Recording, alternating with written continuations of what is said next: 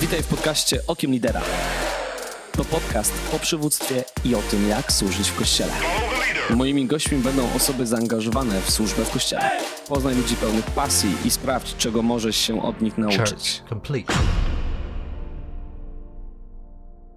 Bardzo serdecznie witam Cię w podcaście Okiem Lidera. Nazywam się Mariusz Marcinkowski i od ponad 10 lat prowadzę wspólnotę Droga Odważnych, która zajmuje się wspieraniem mężczyzn w rozwoju, ale też w przywództwie, które rozumiem jako służbę. I od wielu lat pragnę tego, by temat przywództwa był czymś więcej w kościele, byśmy mogli jako liderzy spotykać się, razem wzrastać, ale wymieniać też nawzajem swoimi darami, które mamy. Żeby to mogło się wydarzyć, tworzymy społeczność, tworzymy środowisko wzrostu, które pozwoli liderom w całym Polsce spotykać się razem, dzielić się z sobą, rozmawiać, poznawać się.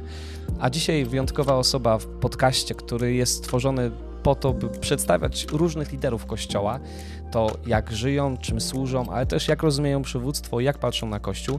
Dzisiaj ksiądz Mateusz Wyżykowski, który wraz ze mną jest odpowiedzialny za nowy kierunek studiów, który tworzymy na Akademii Katolickiej, Akademia Przywództwa. Mm, Sam jest wykładowcą na Akademii Katolickiej, biblistą i dzisiaj podzieli się z nami swoim spojrzeniem na przywództwo, na Kościół, na służbę, także bardzo gorąco zapraszam Cię do wysłuchania tej rozmowy. Mam dzisiaj ogromną radość e, spotkać się z księdzem Mateuszem Wyżykowskim, m, dyrektorem, jednym z dwóch dyrektorów studiów, studium Akademii Przywództwa na Akademii Katolickiej w Warszawie, biblistą, z którym dzisiaj porozmawiam też o przywództwie. Mateusz, czym dla Ciebie jest przywództwo? Myślę, że przywództwo to przede wszystkim jest odpowiedzialność. I e, kiedy ja obserwuję różnych przywódców, bo przecież przywódcami jesteśmy w rodzinie, w, w miejscu, gdzie pracujemy, ale też ja mam dużo do czynienia z przywódcami, którzy zajmują się różnymi grupami w kościele. I muszę powiedzieć, że mam takie spostrzeżenie, że przywództwo napotyka na dwie takie bariery. E, Pierwsza bariera to jest mm, dotarcie do ludzi, którzy są na początku drogi. I przywódca, który już ma pewien warsztat, wiedzę, w czymś się wyspecjalizował, musi wrócić gdzieś do początku. I to jest, to jest e, rzeczywiście pierwszy taki, taki problem, który napotykamy. I wtedy też trzeba dostosować się do tych ludzi, którzy gdzieś zaczynają, którzy jeszcze nie mają tych kompetencji, którzy e, są na początku tej drogi. A drugi aspekt to jest odpowiedzialność, ale w takich sytuacjach, które nas zaskakują. Czasami sytuacje, które są krańcowe. Takie sytuacje, gdzie nie, nie da się y, dostosować jakiegoś schematu, który jest wypracowany. Trzeba gdzieś na bieżąco podejmować takie odpowiedzialne decyzje, które czasami też no, mają wpływ na, na życie drugiego człowieka. Mhm. Czyli jednej strony odpowiedzialność, a z drugiej strony jakaś elastyczność, Elastyczność? Mhm. z całą pewnością. Dostosowanie się, ponieważ przywództwo zawsze jest w kontekście drugiego człowieka czy grupy ludzi, mm, to zawsze jest to dostosowanie się do, do, do tych ludzi, do ich potrzeb, do, do tego, czego oczekują, a, i po prostu też wyruszenie no, w wspólną drogę, prawda, razem.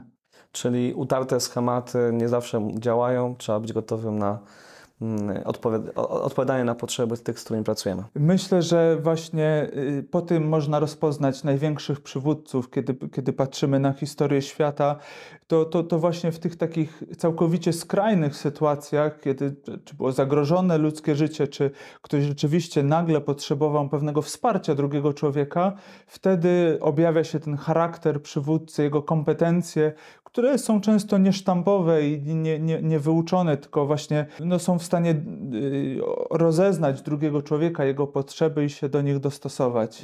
Jest taki stereotyp, y, kiedy myślimy o Kościele, instytucji, która jest skamieniała, skostniała. To bardzo ciekawe w kontekście tego, co mówisz, odpowiedzialność, elastyczność. Jak widzisz dzisiaj temat przywództwa w Kościele? Co dzisiaj najbardziej potrzeba Kościołowi w tym temacie? Ja y, bardzo często powtarzam ludziom, że kiedy myślimy o Kościele, to myślimy o tym, że przywódcami są jedynie księża, prawda? że to oni prowadzą. Natomiast kiedy nawet przyjdziemy na mszę świętą, to okazuje się, że ksiądz jest zdecydowaną mniejszością. E, I e, dzisiaj potrzeba ludzi świeckich, którzy będą e, zaangażowani, którzy rzeczywiście podejmą pewne wyzwania. Jest taki amerykański, powiedzmy, katecheta, ale też człowiek, który zajmuje się przywództwem. On kiedyś y, napisał taką rzecz, która bardzo dała mi do myślenia, ale w polskim kościele to widać dokładnie tak samo jak w amerykańskim, że 7% wiernych według niego podejmuje 80% zadań w kościele. I on stawia bardzo mocne dwa pytania. Po pierwsze, jak pomóc tym osobom, które są zaangażowane, żeby one rzeczywiście mogły y, dawać siebie to, co mają najlepszego dla, dla danej wspólnoty. Ale drugie pytanie, które jest jeszcze ciekawsze, jak poszerzyć tą grupę ludzi, prawda? Jeżeli 7% robi 80% zadań czy różnych działalności w kościele, no to co by było, gdyby zaangażowało się 14, 21 czy 50%, prawda? Ile wtedy Kościół rzeczywiście mógłby zrobić, dać y, z siebie y, ludziom? To nawet mniej niż prawo Pareta, które mówi, że 20 Tak, obsługuje 80, no więc to nawet ten próg 20 prawdopodobnie dokonałby dużych zmian tak, tak. I, i, I my właśnie na uczelni też do tej pory skupialiśmy się właśnie na tych 7%, prawda? To byli katecheci, to byli księża, to byli liderzy różnych wspólnot i, i oni rzeczywiście dla Kościoła bardzo dużo później dają e, w, w swoich parafiach czy we wspólnotach, ale pojawia się pytanie, jak wyjść do tych pozostałych ludzi, jak im coś zaproponować, żeby rzeczywiście odnaleźli swoje miejsce w kościele i, i, i mogli na miarę możliwości się e, po prostu zaangażować. Prawda? A jeszcze jedna rzecz, o której ja też często e, tak sobie myślę, że księża dzisiaj nie mają wejścia do pewnych środowisk ale w tych środowiskach, w miejscach pracy, w miejscach odpoczynku są ludzie świeccy i oni tam też mogą e, po prostu e, głosić Ewangelię, też mogą e, wykonywać różne rzeczy właśnie z ramienia Kościoła, prawda? Mhm. Mówisz o tym 7%, które dzisiaj Akademia Katolicka w Warszawie próbuje zgospodarować. Teraz tworzymy też Akademię Przywództwa z nadzieją, że dobijemy do 20%. Miejmy nadzieję, że rzeczywiście się to uda. Okej, jesteś też biblistą. Słowo Boże jest dla Ciebie mm, pasją, przestrzenią naukową, przestrzenią Twojego wzrostu. Co może nam dać Biblia w tym temacie przywództwa? E, Moim zdaniem jednym z takich najciekawszych przywódców, którego spotykamy w Biblii jest Abraham. E, Zobaczmy, że on dostaje słowo od Boga bardzo wymagające. Bóg mówi mu wyjdź, zaryzykuj. Nie? I co, co mówi tekst biblijny? On wziął ze sobą duszę, ne- nefeshim, innych ludzi. Prawda? I, I znowu w- tekście polskim tego nie widać, natomiast bibliści e, mówią, że on wziął tych ludzi, których przekonał. Przekonał do tej pewnej idei, którą dostał od Pana Boga. I zobaczmy, że całe jego życie jest pewną drogą. Ci ludzie, którzy z nim byli, rzeczywiście tą drogę musieli odkryć. I pojawia się tam takie piękne zdanie w, w, w Księdze Rodzaju. E, Tak naprawdę przykazanie, które Bóg daje Abrahamowi, składa się z dwóch takich członów. Idź ze mną, czyli chodź ze mną, podążaj za mną. Abraham za sobą pociąga kolejne osoby. I druga rzecz, dojdź do celu, który, który, który ci wskaże. Prawda? I myślę, że to jest, to jest y, y, pewien taki wymiar przywództwa, że nie tylko samemu iść do pewnego celu, który obraliśmy, który może gdzieś widzimy, ale również pociągnąć za sobą innych ludzi, którzy, e, którzy chcą podążać tą drogą, którą, którą my obraliśmy. Prawda? Wtedy ta droga staje się ciekawsza i w przypadku Abrahama to jest droga w nieznane, ale kiedy patrzymy na, na całą jego historię, to okazuje się, że Bóg miał konkretny plan, konkretny cel, który, który Abraham systematycznie odkrywał i, i realizował. Więc na pewno jest to jedna z takich postaci, która może być wzorem. Czasami upada, czasami nie wie, co zrobić, czasami pyta Boga, prawda? wyszedłem i co dalej, co mam robić? Nie ma syna, a Bóg mu systematycznie po prostu objawia, objawia jego drogę. Mm, Kiedy spojrzymy na światowej klasy przywódców, nazwiska, które są rozpoznawalne, Maxwell, Maxwell czy choć nawet Covey, no to są osoby, które w swoim przywództwie bardzo mocno sięgają do Biblii.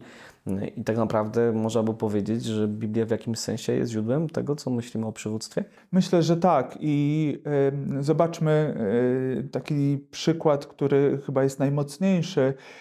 Y, z całą pewnością apostołowie którzy y, zostali powołani, byli zwykłymi ludźmi, prostymi rybakami, prawda? A nagle okazuje się, że y, tych garstka ludzi potrafiła zmienić, zmienić świat. Bardzo mi się podoba, jeden z historyków napisał kiedyś takie zdanie, że apostołowie na początku mieli do powiedzenia mniej niż ryby, które łowili, y, prawda? Wiemy, że dzieci i ryby głosu nie mają, ale później odkrywają w sobie te cechy właśnie, by y, iść, głosić Ewangelię, stają się przywódcami lokalnych wspólnot Kościoła, y, później, później Paweł, prawda? I rzeczywiście no, zmienili, zmienili, bieg, y, zmienili bieg historii, zmienili życie tak wielu ludzi, którzy żyli nawet wiele wieków y, po nich, prawda? Więc okazuje się, że jednostka jeden człowiek, jedna osoba, która odkryje w sobie rzeczywiście te cechy przywódcze, y, kiedy jeszcze jakoś działa pod natchnieniem Ducha Świętego, Pana Boga, no potrafi robić rzeczy, które przekraczają zdolności człowieka, tak patrząc po ludzku. Mhm. Też myślę, że warto dodać, że zanim ruszyli, to mieli 3 lata studiów. W sumie niedużo. W sumie sumie, dużo. niedużo, ale y, rzeczywiście, kiedy patrzy się na nauczanie Jezusa, to, to, to, to rzeczywiście to było intensywne, intensywne nauczanie.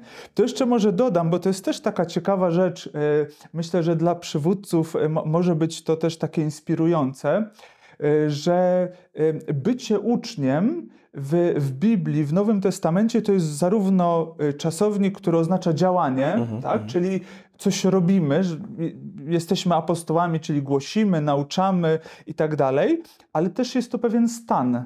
Prawda? Czyli y, oni są uczniami Chrystusa niezależnie od tego, co, co robią. I myślę, że to jest też pewien taki charakter przywództwa, że, że y, każdy z nas w pewnym sensie jest przywódcą. Prawda? Y, No musimy nieustannie podejmować zadania w rodzinie, w pracy. To jest po prostu nieuniknione. A jednocześnie czasami stajemy się takimi świadomymi przywódcami. Podejmuj, chcemy podejmować lepsze decyzje, chcemy lepiej zarządzać e, tymi osobami, które e, nam podlegają, chcemy lepiej pomóc dzieciom, rodzinie. I, I myślę, że e, ta szkoła też ma taki cel, prawda, żeby uświadomić ludziom i pomóc byciem dobrym przywódcą, świadomym, który ma też poczucie odpowiedzialności za podejmowane decyzje, od czego zaczęliśmy. Mhm. Studiujesz Biblię, zajmujesz się nią, wykładasz. Jakieś trzy wskazówki, rady, jak inspirować się tymi tematami przywódczymi w Biblii? Y, Po pierwsze, kiedy patrzymy w Biblię, to życie jest drogą w nieznane. To jest zupełnie inaczej niż w wielu tekstach greckich. Kiedy autor czy główny bohater wraca do jakiegoś miejsca, które dobrze zna.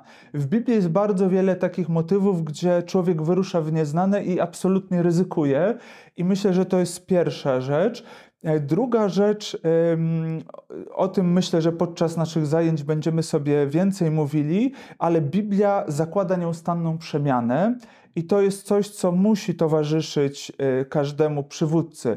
Dostosowanie się do okoliczności zewnętrznych, do problemów człowieka, do pytań, które y, są y, nam stawiane, czy do zadań, przed którymi jakoś stajemy.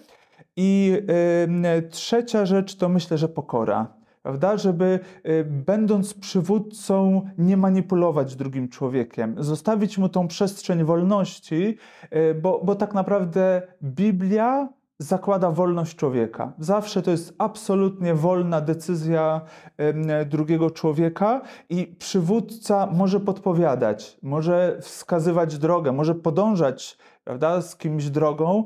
Natomiast ja uważam, że absolutnie nie powinien niczego narzucać, manipulować drugim człowiekiem i to jest coś, co jest no, absolutnie jakoś sprzeczne e, z, z myślą biblijną, prawda? Okej, czyli Biblia może być dla nas bardzo konkretnym, nazwijmy to roboczo, podręcznikiem przywództwa. Z całą pewnością, z całą Więc pewnością. warto, warto czytać, warto inspirować się, mm, ale warto też to robić y, razem z nami, bo czasem te konteksty biblijne nie są takie łatwe i jasne w zrozumieniu.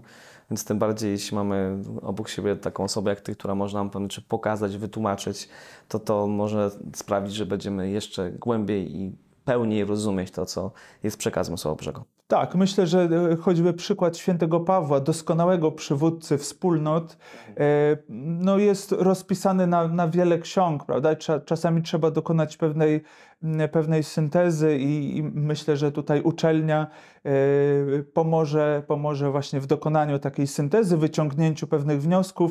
E, Zawsze podążanie z kimś, z nauczycielem, z przywódcą, e, który już przerobił pewne rzeczy, który jest jakoś doświadczony, jest, jest po prostu łatwiejsze. Super, bardzo Ci dziękuję za to spotkanie, bardzo inspirujące. Wyciągamy lekcje e, i ruszamy dalej w naszą podróż w przywództwie. Bardzo dziękuję i zapraszamy.